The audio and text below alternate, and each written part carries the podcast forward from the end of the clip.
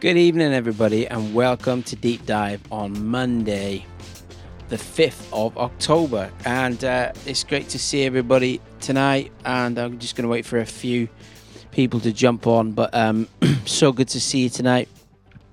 Just to let you know, Kingdom Company, we planned to start the church, planned to launch the church on the 29th of March this last year, 2020. What a year it has been.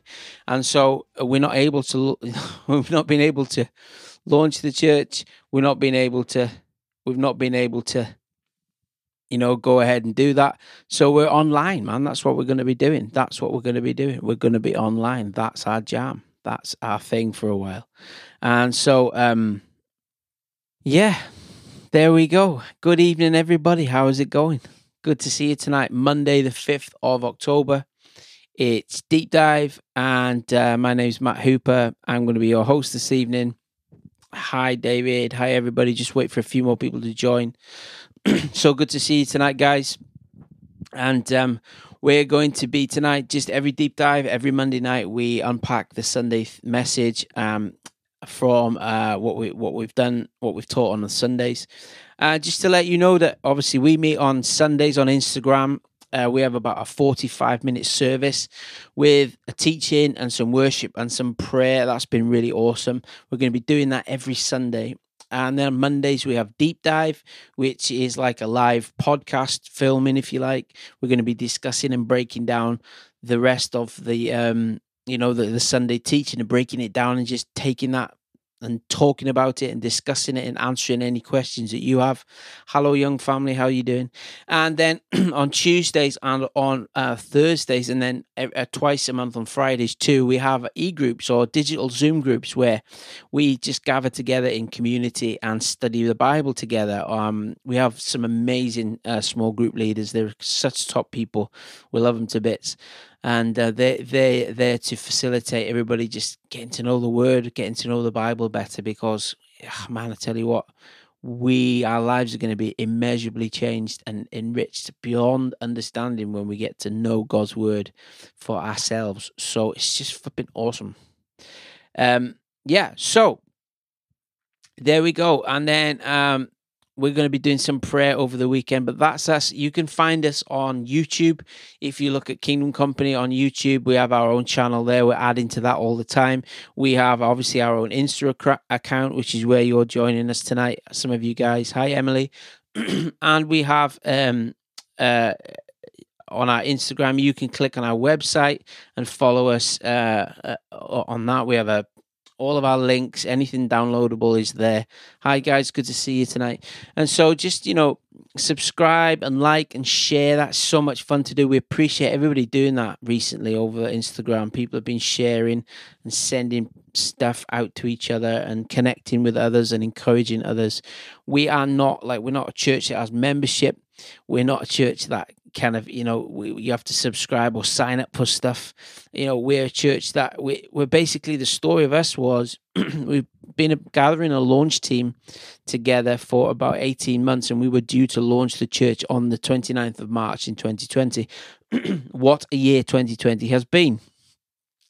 So obviously we have not launched the church in physical capacity yet. So, what we've decided to do is, whilst we can't meet in physical locations, um, we are going to do everything online as much as we can. And even when we do go back to uh, physical locations, we're still going to do the digital stuff because we realized how important digital community has been to so many people. You know, we have people all the time tuning in from Africa, from Scotland, from all over the place. It's just so amazing. Good to see you. Good to see you guys. Some new faces tonight. Good to see you. Um, and we want to build a community online for people who are, you know, wanting to know about the ways of Jesus and figure out who he is and how we might why why we say is so important and how we can live a Jesus centered lifestyle. So that's us. On Monday nights, we take the message that we talked about on the Sunday and we just break it down a little bit. We answer any questions that you have. So if you've got any questions about things that we're doing, or you want to know more about Kingdom Company, or you want to know more about the Sunday message, tonight's your night to ask. Send a question in using the question function on Instagram, or just drop a question in on the comment, and I can I can then share that with others, and we can kind of dialogue that together. So, last night we talked a little bit about um, Matthew six and verse twenty two and twenty three, and it's a really interesting passage because it talks a lot about not just sight and vision, but also the how how we see what we see. You know, um, I'll read you the message translation of what we studied last night, and it goes like this Matthew 6 22 and 23 says, Your eyes, this is Jesus talking to his disciples. Your eyes are windows into the body. If you open your eyes wide in wonder and belief, your body fills up with light. If you live squinty eyed in greed and distrust, what a great translation, your body is a dank cellar. And if you pull the blinds on your windows, what a dark life you will have. Man, Jesus is using word pictures, he's using metaphor um, to explain about what what we ought to be looking at and how we ought to be seeing you know there's a you know that if you know this as well as i do that some people see chaos and some people see opportunity in the very same situation if you ask for people's perspective on a story or, or you know if you ask my wife about our wedding day she'll tell you one version of events and if you ask me I'll say something else because why? Because we remember different things, right? We remember different things. We have different perspectives on things. And whilst it is a really good thing to appreciate other people's perspectives, to learn from other people's perspectives, when it comes to making wise choices for our life, when it comes to building a life that we can be proud of, when it comes to our innate design, when it comes to um, having a purpose and a destiny to fulfill, we believe that Jesus f- should frame our destiny, the Jesus perception, Jesus worldview. If you like, the Christian worldview the Christian way to see the world is the way that Christ has caused, called us to live. And so we're living in an age right now, you've probably noticed, of tons of different worldviews, of tons of different people's perspectives. And if you're on social media, which if you're joining us tonight on Instagram, then you are on social media, you'll know that more than ever, people are sharing their perspectives, people are sharing their points of view, people are sharing their experiences, people are sharing their worldview, and people are sharing, um, you know, their different agendas. There's political agendas. There's there's racial challenges and complications which need to be addressed. There's you know all kinds of at the moment, there's conspiracy theories about President Trump's health and how sick he is and, you know, white privilege. Then there's conspiracy theories about the origins of COVID. You don't have to go very far to, on the internet to find a couple of, or more than a couple of belting um, conspiracy theories. And the thing about conspiracy theories is they often have like a small amount of truth in them, but they're not actually a true perspective. And um, so, one of the things that we wanted to try and do at Kingdom Company is to help people, is to help people who join our community to frame the world in a Christian way, to frame the world as Christ would see the world, because we believe that Jesus' perspective, not Republican, not Democrat, not Tory, not Labour, not even white or black, but Christ's perspective is is is our rule of life. And so the closer that we can we can live according to Christ's um, teachings, the closer that we can um, hi Cameron, the closer that we can live um, like in the ways that Jesus has taught us and, and the way he's asked us to live and the ways that if you're a Christian, he's given you the power to live like that. So um, we believe that if you can if you align yourself with Christ's teaching, you're going to see the world through his perspective. And so, what we spent, uh, we had a bit of fun last night with some glasses. I found my, uh, I brought these out today. These are my comedy glasses. Uh, and we were talking about different people's perspectives. And we were saying, you know, some of us wrestle with people's perspectives on, um, on, on, um, peer to peer relationships, you know, social media is a beautiful place to find and connect with community if that's what you're into but it's also a place where we can be um, really pressurized at times to get involved with or to think certain things that we don't always understand the roots of and um, we don't always know where that comes from and so sometimes what can happen is we we fall victim to things like groupthink or to just peer pressure and you know you see this when you're a kid it's like the amount of people who they support boys who support certain football teams because their friends support certain football teams or their dad supported it or their mum supported it and and so what happens is as we get older we have the option and the opportunity to um choose our own worldview. And really, that's what raising a healthy child is all about: is giving that child the ability to choose wisely and correctly.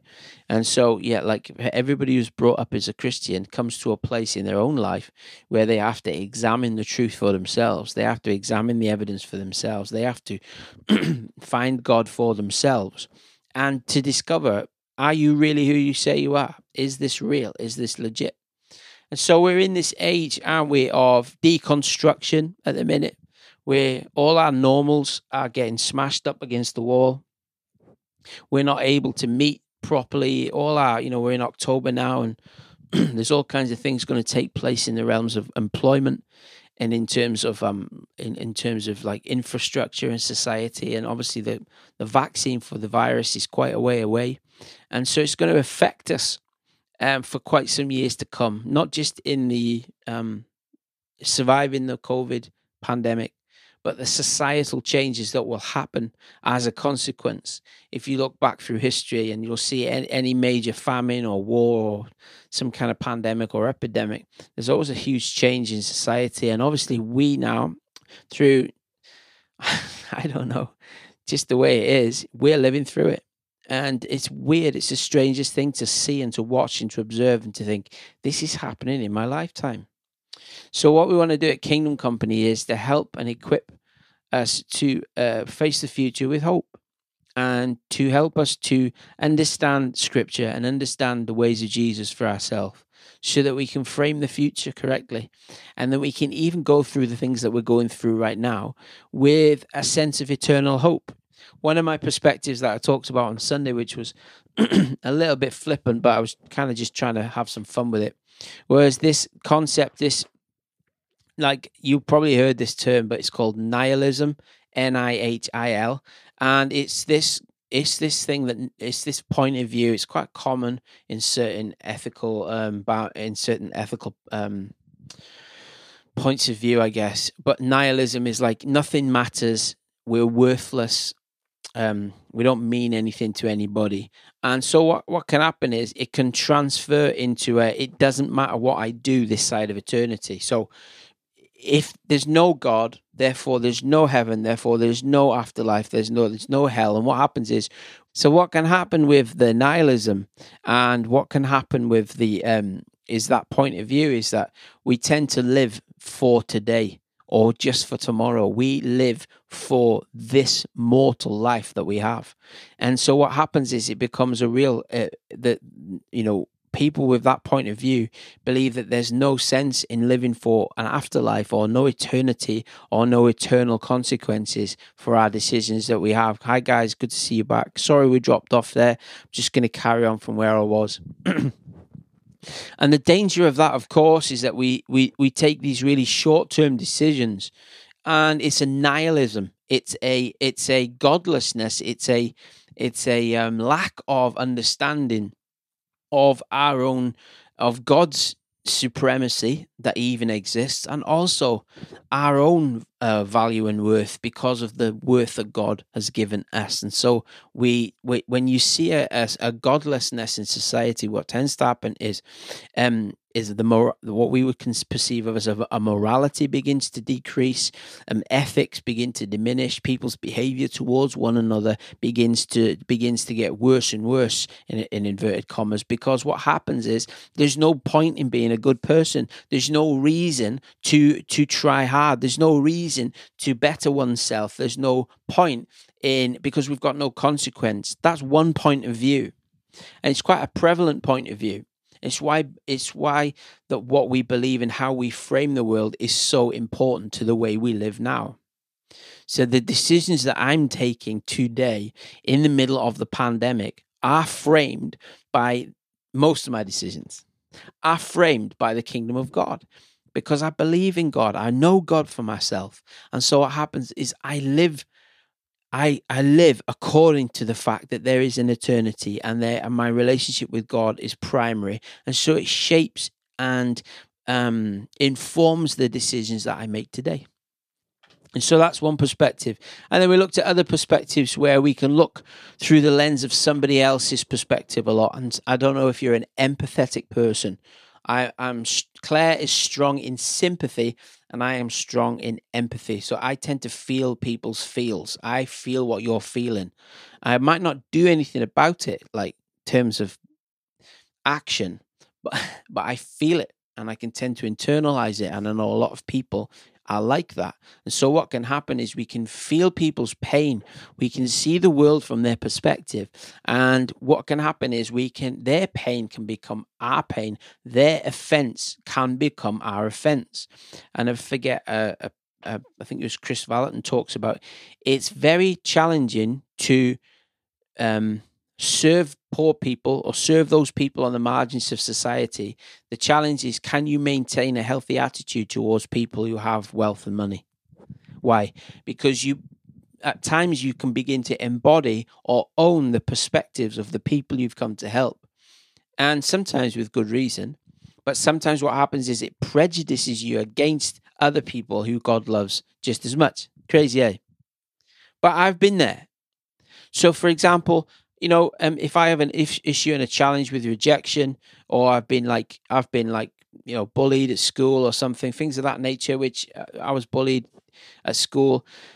What can happen is you can brace yourself against rejection. So you expect to be rejected before you um, see somebody else.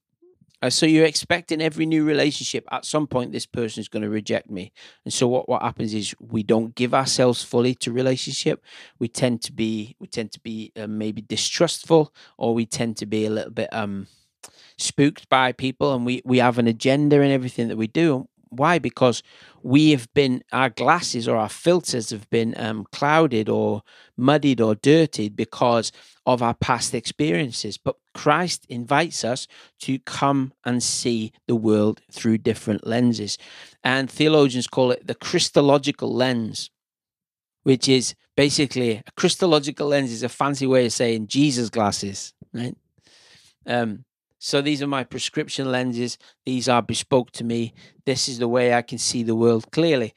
But if I, uh, you know, if I start to put other people's filters on things, if I start to add other people's stuff over the top of it, if I start to have double vision and I've got loads of multiple agendas, if I've got loads of things going on, I'm going to start to see things in a really distorted way.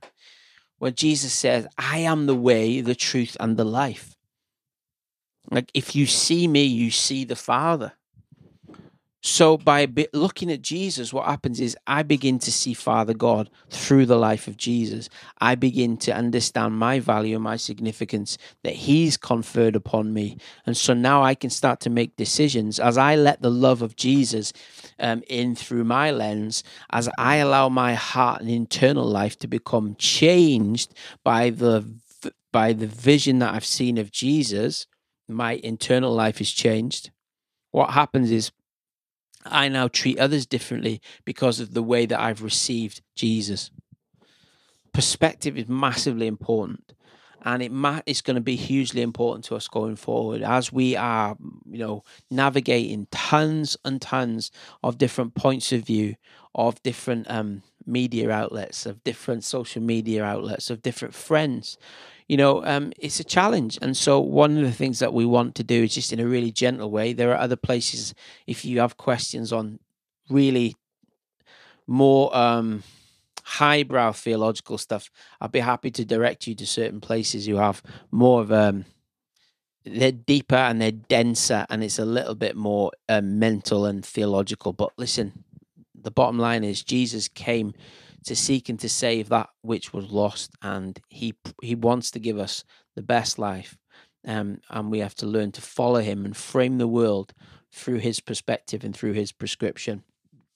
Um, yeah, guys, jump on if you have any questions or if you have any um any observations or if there's anything we can sort of try and address in scripture tonight. But but it's um it's important how we um how we see the world um, because that allows us to frame the world and frame other people. So there's been times in my life where I've wanted to believe the best about other people, but to be truthful, I was laboring with some dirty lenses and some cracked glass, and I was I need to get Jesus' perspective on that person so that I can choose to see them as he sees them and not just wrestle with my own unbelief.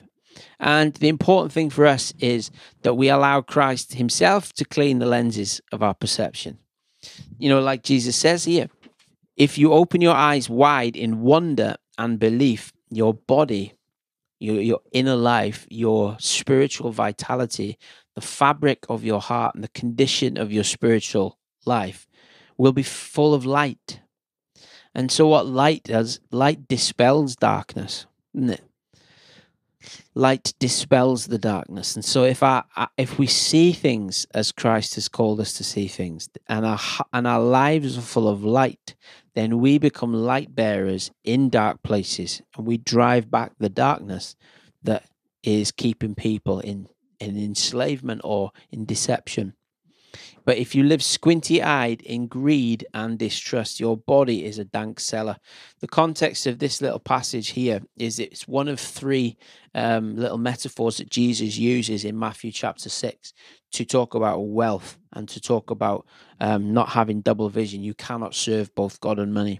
One of the challenges of having the singularity of vision or keeping your eyes on Jesus only, even dealing with other things as they come, but keeping your eyes on Jesus, is that there's a lot of things that will compete for your attention, and there's a lot of a lot of things that will cry out as necessary. And so there'll be so many times where you can feel overwhelmed and um, you know confused by the amount of options that seem to be in front of you. But if you can focus on Jesus, if you can you know seek first or look after his kingdom and his righteousness then you don't have to worry for the other stuff. It's been a real um, amazing thing over the last couple of years as as our life has been in a constant detour actually. We were supposed to plant physically a church. We were supposed to be moving over to manchester about this well we were supposed to have moved by now.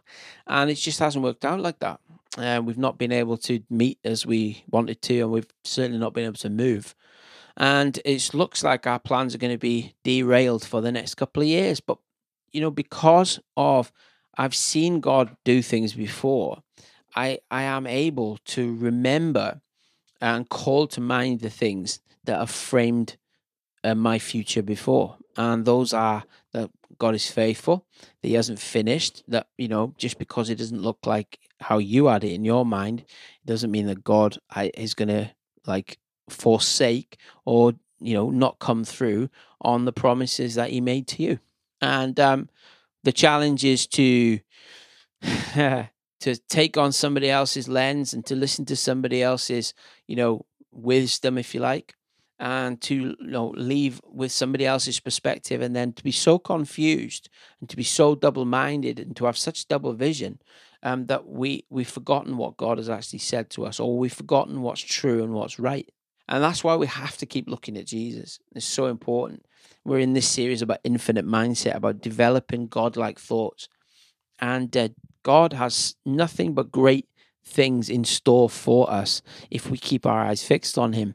But He will always lead us through challenge and some difficult times and sometimes suffering too in order to get us to where He needs us to be. So, um, yeah, there's another scripture uh, I want to talk a little bit about. In um, I believe it's in. I'm going to use the one in Luke, and again, it's based on. Um, let me find it. We're the same. There's a um, a great scripture in in Luke, and this is an interesting one. With the same measure you use, or the same measure you hear, yeah, that's an even better one. Mark chapter 4 and verse 24. I'm just looking it up on my uh, laptop tonight. So it says, um, pay attention, pay close attention to what you hear. The closer you listen, the more understanding you will be given and you will receive even more. Amazing. It's this like idea of God's algorithm. I don't know if you've ever been on YouTube. You probably have. I hope you have. Some great stuff on there. So like basically what's happening is I've got an NFL fantasy team up at the minute. Me and a few of the guys from Kingdom Company were playing a fantasy league. So every Monday uh, morning, I watch the highlights of some of my favorite games. And what happens is the algorithm in YouTube begins to send me more NFL games. So it tries to send me NFL games from two years ago, or it tries to tell me about, you know, amazing plays that such and such a person does. And what happens is the more I'm looking for NFL, the more the algorithm of YouTube is sending me NFL things to look at. right? It's called, in psychology, it's called confirmation bias. Um, it's the idea that if you buy a red car, or you say you buy a, a, VW Polo, a red VW Polo, you've been thinking about that VW Polo, you've been, you know, probably saving up or thinking about finance payments for it. You've been looking at the interiors and kicking the tires and maybe you know whatever. And so what happens is when you buy that when you buy that VW Polo in red, you start to notice that VW Polo in red everywhere you go. So I've never noticed that before. It's as if there was never a VW red polo before, but now suddenly there is. Well, of course there is. Of course there's been VW polos before, but psychologists call it confirmation bias. And so what happens is God knows obviously we're wired for confirmation bias. So he's saying if you hear and do the things that I'm asked you to do, you'll start hearing and doing more of the same things that I'm asking you to do like if you if your eye is full of light, you'll start to do more of that stuff. Yeah. So mum's saying I had shoes bought online. Yeah, that yeah, and unfortunately that's not at all random. That's totally an algorithm that wherever they've set it up. So, you know, we all know I switch um Alexa off. Claire keeps buying these um what are they called? Them little pod things. And I use it at night to put sleep sounds on, but blooming heck, they're flashing all the time, listening to our conversations, and I'm like, I'm popping them out. I don't want you sending me ads, but it's a clever. Chris Walsh is on. He could probably tell you how it works, but but it, it's it's not necessarily sinister. It's just it's just um we have to be aware of those things. We have to be aware that we are susceptible to those things. And we have to be aware that we can have the choice of what we look at and what we choose to dwell on. So um, consider carefully or then pay a close attention to what you hear. Mark, uh, Mark chapter 4, verse 24. The closer you listen, the more understanding will be given and you will receive even more. This is an idea that the more that you listen to what God's saying, the more understanding will be given and the more understanding you'll receive. There's a compounding effect. And this is similar to what Jesus is saying. Your eyes are the window to the soul. If you open your eyes wide in wonder and belief, your body fills up with light. So basically, there's this increasing there's this compounding on what God wants to do. So the more that we look at what's good, what's noble, and the more that we we allow God to help us frame the world that we live in, the more we can, the more we start seeing the things that He's doing. It's really interesting, is not it? I don't know if you've noticed this. If you've ever fasted and prayed, you're more aware of God's presence. And the, the reality scripture teaches us that He hasn't gone anywhere is that he uh, will say, God, I need you to come close to me. And if you read scripture in James, it says, no, no, you move closer to him.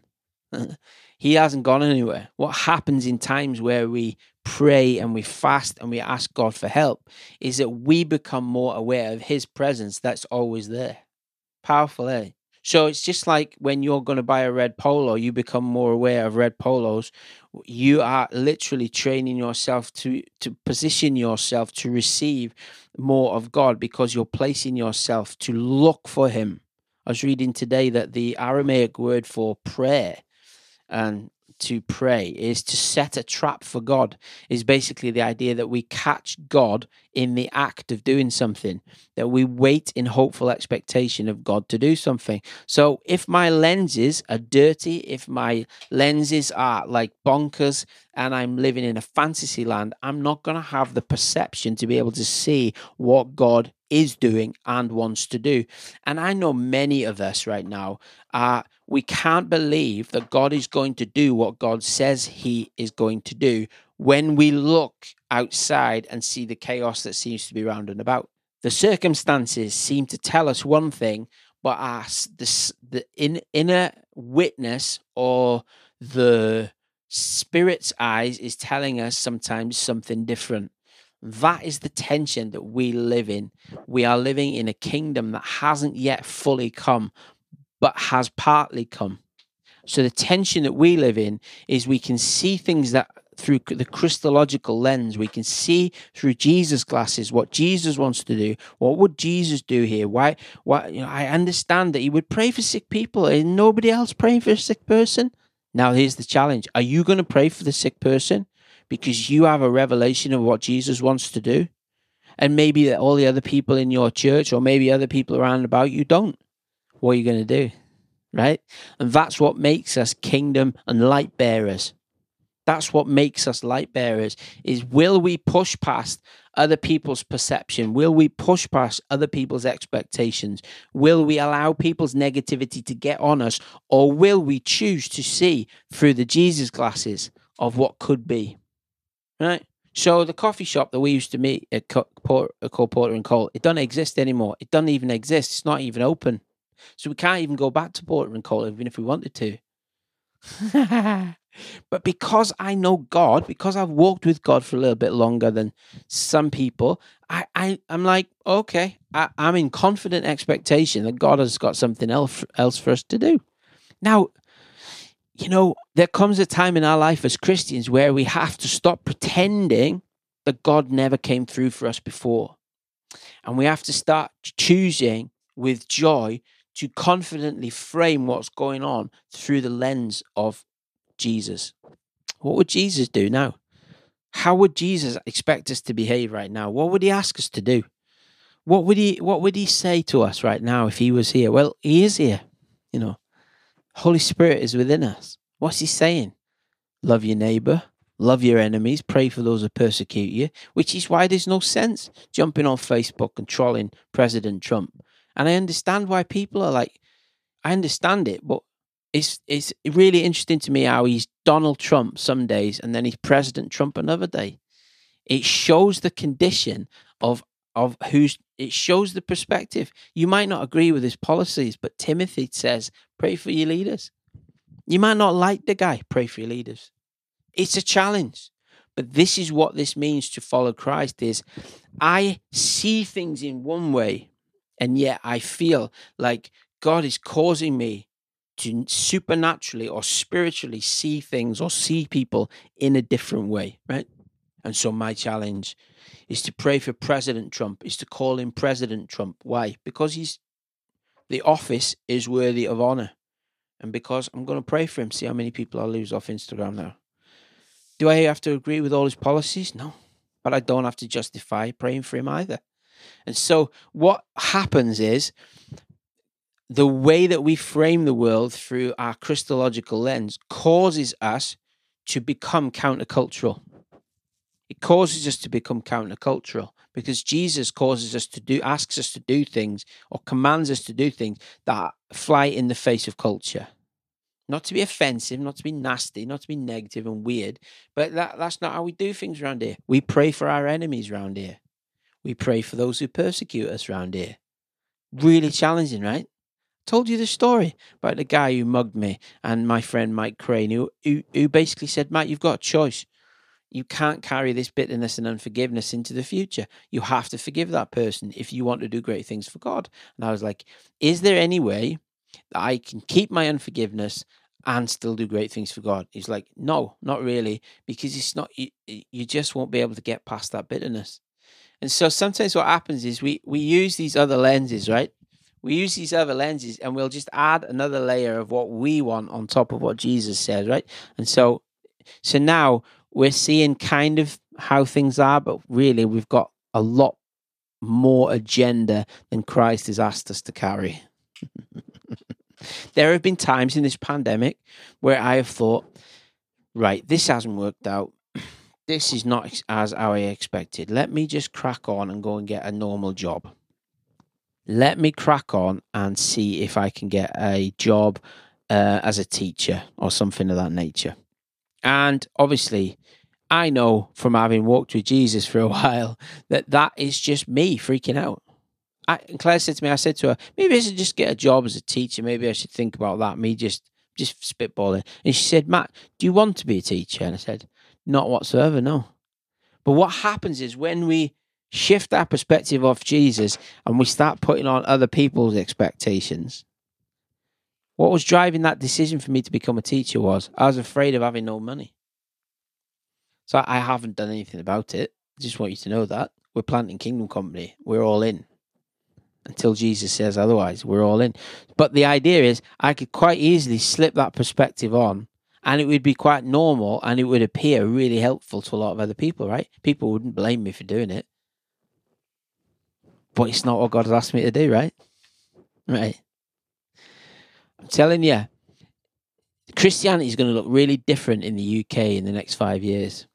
I believe we're going to see people who, the ones who are going to thrive and are really going to enjoy their faith, are the ones who know what they believe.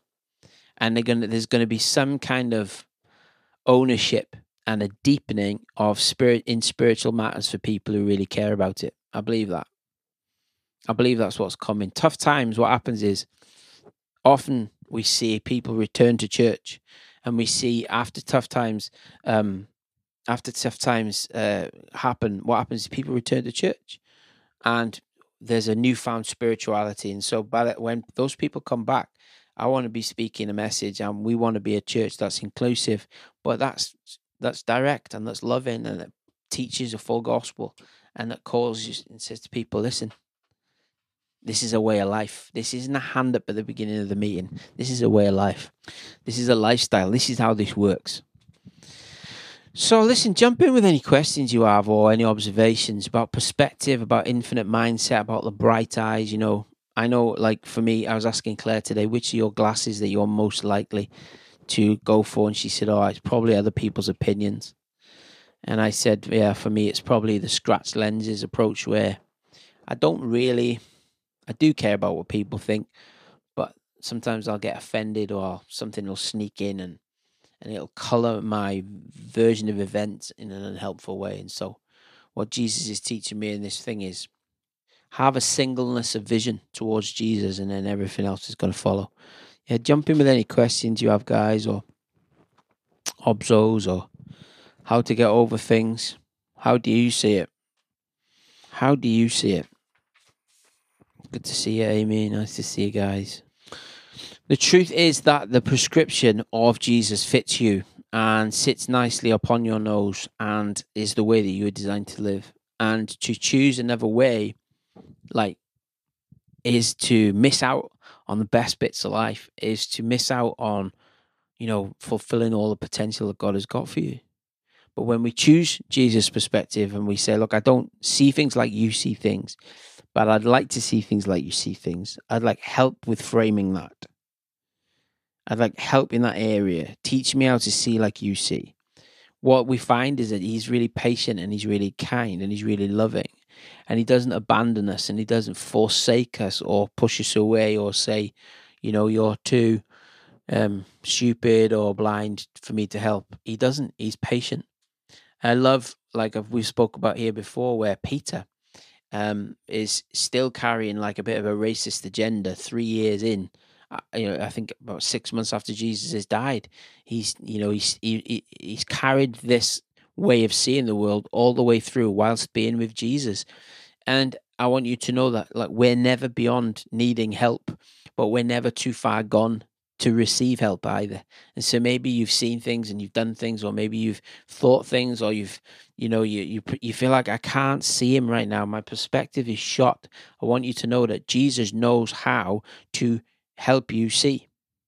Jesus knows how to restore your sight. Jesus knows how to restore your vision. If you will trust Him in the process, He will restore you in a really deep and loving way. And more than just an optician and nothing superficial like that, but a deep down. So it's difficult to see the world God's way. It's more difficult to behave the way God does. Yeah, that's a really good point. It's not so difficult to see the world God's ways. Well, here's the perception where perception has to become action, doesn't it? At some point. Past hurt is a massive one. I wish I could polish off those scratches way quicker and not see things in a tainted way from the rejection I felt at the last. 100%. 100% Nikki, thanks for your honesty. That would be my jam, is the rejection stuff. Is I brace myself. And so what's happened is for me, I've got this overdeveloped, um, oversensitive thing towards being let down or towards being, you know, mistreated. And so I have to allow the tenderness of God, the tenderness and the kindness of God's fathering to help me to understand that even if people betray me and even if people do uh, push me away, that I am not rejected by God. And so what happens is I might not be able to get he- I won't get healed by other people. And I won't even get healed by other people's acceptance of me. I'll get healed by allowing the Father's love to, like you're saying, Nikki, is to heal those scratches, to change my perception bit by bit on who I am and who He is and who people are. Jimmy Bear, one of the hardest things is the concept of I appreciate why, but so like a rest period. Okay, I'm not entirely sure which battle that is. Absolutely, you need a rest period in battles. We can talk about that. Life in like in real life, we don't often know our visions faulty or poor. We need spiritual eye test. How do you know you've got a blind spot, right? How do you know you've got a blind spot? How many how many of us have crashed a car because we had a blind spot? There's this bit. There's this bit uh, that we don't see correctly. We've got a blind spot. We could have gone into that with glasses. The Word of God helps us with our blind spots. And then the other people that will help us with our blind spots is the people we're in community with. So um, we need to be in relationship with people who can help us with our blind spots. Claire knows my blind spots. I'll pretend I haven't got any, and she'll know I've got blind spots. I married a woman who knows my blind spots, and sometimes I think she hasn't seen them, and she's like, she's totally seen it. She's just choosing not to say anything. she's waiting the time. Honestly, it's amazing. And what can happen is if you in real, you need to be in relationship with people who see your blind spots on, on in a kind of way they cover for you, but in the same way they challenge you. So they don't shame you or embarrass you and they don't try and manipulate you, but they tap you on the shoulder and they say, Hey, have you seen that thing? It's probably not good for you.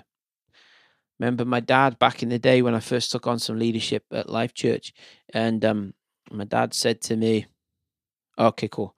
Uh, we'll get to that, Dad. Nice one. So, Dad said to me, I was saying there's some people in the team I don't like them very much.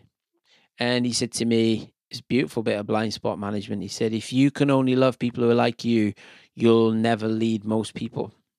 Says you you won't be able to lead lots of different diverse types of people. You have to learn to love people who are not like you and to lead people who are not like you. Great blind spot spot. I was like, dang. You know, some wisdom, you just this is what people who help you with a blind spot. People who help you with a blind spot always bring a redemptive approach so the hypercritical will pull you down, but the people who help you, uh, who are there, who are good people in your life, are there to restore the vision that you might be missing. Yeah. So you need folks in your life who are going to coach you up, not tear you down. You need people in your life who can see your potential, who can see you as Christ sees you. Got a few people like that in my life. I'm amazed. Sometimes I think, are you looking at the same person as me?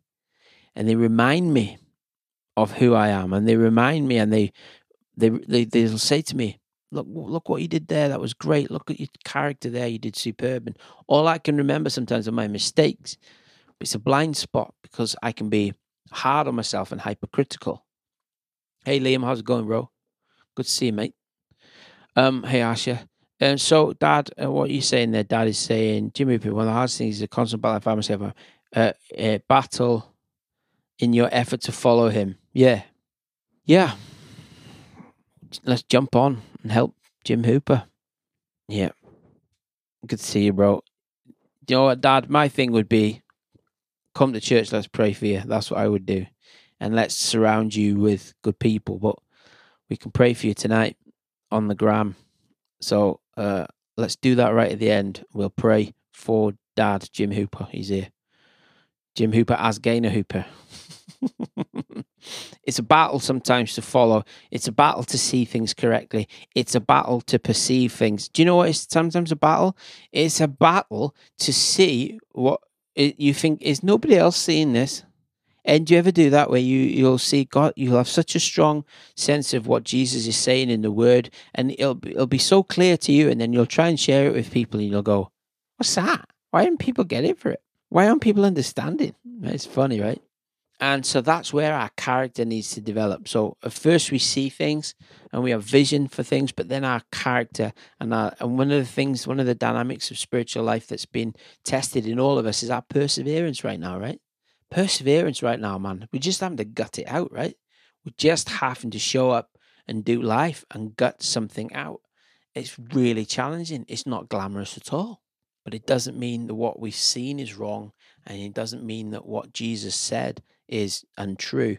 It means we're in the battle of living a kingdom first lifestyle in a world that doesn't necessarily flow the same way. And so, what God does, He shows us a glimpse, He allows our spirit to catch it, and He allows us to be changed by the Holy Spirit and by the love of Jesus. And then our, our world is beginning to be framed by Jesus. And that puts us sometimes in opposition with what a lot of what's going on in the world. And then we're into character development because there's a lot of that that's happening right now. But I really believe if we can maintain a strength of character in difficult times, that people are watching us. You know, we've had lots of people say about Kingdom Company how encouraged they are, and they won't know um, how we felt about four o'clock on that Sunday afternoon. You know, it's like it's amazing how people can be encouraged by people who are so challenged themselves. Have you noticed? Your kids that you will be loving on your kids, they won't even know some of the pain that you're going through. That is an example of you living from a different perspective. You see something in them that's worth bearing with the present reality that you're going through and powerful in it. And so you can still give away hope. You can still give away joy, even if you're crying out for your own. That's often how the kingdom works. There have been times where I'm like, I don't know if I can say anything tonight to a small camera anymore.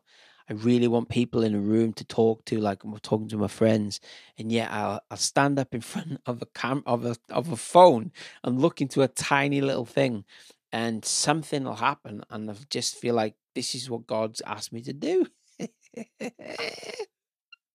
Why? It's mad, but there's something at the end of it. Remember last night when you're just, just to strengthen our resilience, we feel a bit as if we and others are running on empty. Absolutely.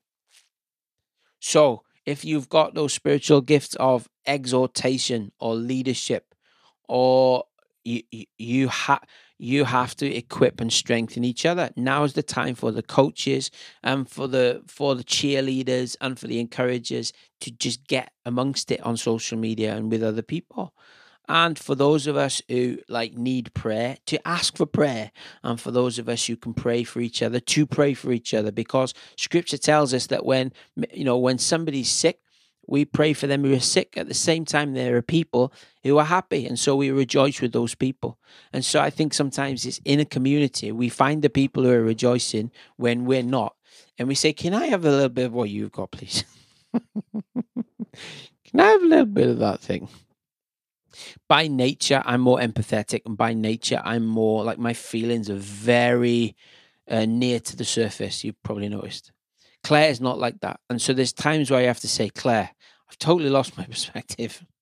I just can you help me get a perspective on a few things? And I have to reach for that in the strength in somebody else. I have to say, can you help me with this perspective? Because I've lost my perspective. Now, there's times where she'll reach to me for other things. And it's funny how because we're in we're, we're run quite close that we have to reach for that in each other and that's what community is all about. If you have a need you've got to put your hand up. And what happens is as we fulfill and we meet each other's needs in christ um, we begin to get stronger. I think sometimes we don't ask for help because we don't believe we're going to get it or we're afraid of rejection and i understand that. But the more that we ask for help and the help that we need and the more that we get our needs met the more likely we are to ask for help and the more likely we are to be helped and so we're going to get healthier right? It's like it's like a thing. If you've got a bible i'll show you this in um, corinthians. Beautiful this is. This is gorgeous. 2 corinthians. I think it's chapter 1 2 corinthians chapter 1 uh, verse 3 all praise to God, the Father of our Lord Jesus Christ. God is our merciful Father and the source of all comfort Wow. God is the source of all comfort. Isn't amazing? He comforts us in all of our troubles so that we can comfort others. So he says, when they are troubled, we will be able to give them the same comfort that God has given us. That's what community is all about. It's what Paul is trying to teach the Corinthian church. You go to God for your comfort, strong people. And then when other people need that comfort, you give away that comfort that you yourself have received. Not amazing. Not amazing. It's how it's supposed to work. For the more we suffer for Christ, the more God will shower us with his comfort through Christ. We are suffering at the minute, many of us, psychologically. We are suffering emotionally. We are suffering financially. Here's a promise. The more we suffer for Christ, and if you are doing this and choosing to live with, like Christ, listen, make no mistake, God will, will reward you.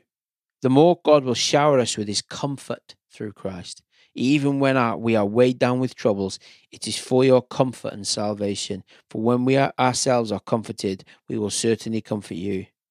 Then you can patiently endure the same things we suffer.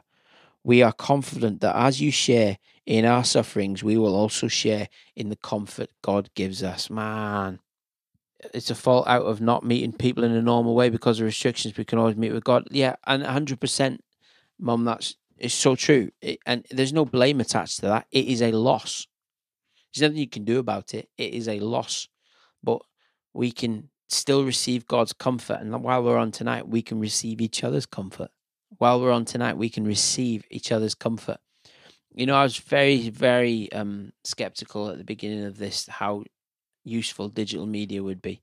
And it's certainly like taught me a lesson about how powerful God is and the Holy Spirit in connecting people. Is it the same as a hug? No. Is it different? Yeah. It doesn't do what a hug does, but it does something, you know? And I want to encourage you with that. Um, that God's still working through social media and Instagram. Even if Instagram's not really designed for the Holy Spirit to move through, He's going to do it anyway.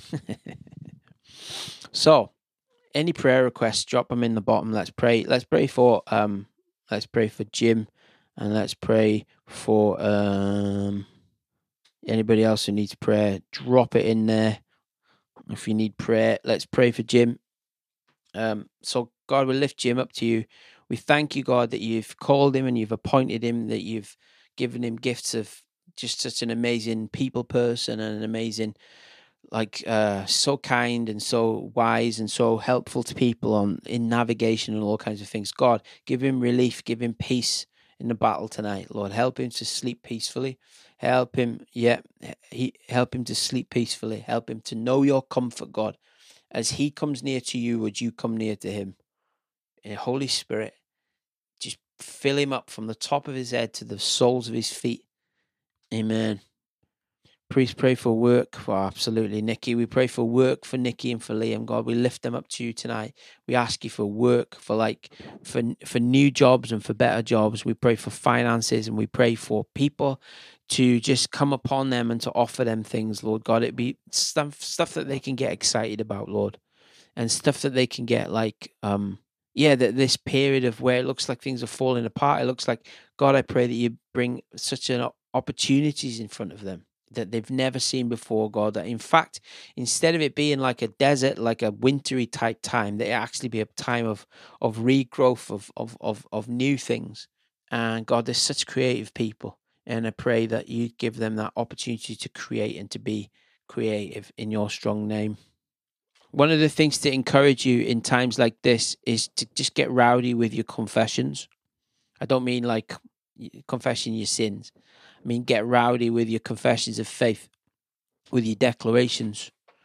So, um, whenever you see an area of lack or you see an area where God is, it doesn't look like much is going on, find the scripture that um, that that confirms God's nature and begin to pray and meditate on that truth. So, for example, I was feeling flipping heavy last week. Who knows why? Do you know what I mean? Who knows? It could be a million things. But I don't know where to look. And so I'm listening to a few speakers online and I'm like, they say a few things and it just blessed me and it got me a little bit. And um, I was struggling to sleep and I found this scripture. Um, in Psalms 127 It is useless for you to work so hard from early morning until night, anxiously working for food to eat, for God gives rest to his loved ones. Amazing. So I started, I, there's a few days I just prayed that and I said those Psalms out loud. There's another one. How joyful, Psalm 28, 128. How joyful are those who fear the Lord, all who follow his ways. You will enjoy the fruit of your labor. Feels like we're just, it doesn't look like a church I had in my head, but how joyful are those who fear the Lord, for you will enjoy the fruit of your labor. You, how joyful and prosperous you will be. Your children will be like vigorous young olive trees as they sit around your table. May the Lord continually bless you. And so I start to meditate, start to flipping hammer it. I start to read it like a desperate man. Do you know? And I, and I want you to know that Scripture can take that. The Scripture can take your desperation. It was written by desperate people. It was written for desperate times and for difficult times. And if you are afraid in any way of being like, you know, of pouring your heart out before God, just go to the Psalms. I mean, I want to encourage you so much to go to the Psalms. There's some stuff in there I struggle to pray because it's so violent, man. But it's in the scriptures to help us access our emotions and to help us to reach God for what we need. God knows we're emotional people and He knows we miss people and He knows all of that stuff. So that's where I've been. Psalm 127, 128. God gives rest to his loved ones. So I felt like we weren't moving as fast as we like. We're not doing as much as we should. And I read this. God gives rest to his loved ones. Stupid for you to be up all night working. God's working on your behalf while you sleep. Chill out, Matt. Powerful, eh? So thank you for tuning in tonight. And um, may God bless you and cause his face to shine upon you and your families. And thank you for tuning in to Deep Dive. And I hope if there's anything we can do for you, just let us know behind the scenes. Just direct message us. If there's anything we can pray for you, direct message us. If we there's anything we can you know, direct you in terms of help with psychologists or counselors or you know anything of that nature, just totally love to do that. Me and Claire have decided we're going to be full time for quite a while at this. We've just trusting God for it. We're going to do it till at least we'll see what happens by Christmas, but we're at this, right? And so we wanted to build digital community, and we feel like let's do something that we've never done before. So, listen, thank you so much for tuning in, and please um, just connect in any way that you feel comfortable to. Uh, appreciate you guys. Good to see so many names on there that we know and love, and it'd be just amazing to see you guys face to face. See you soon.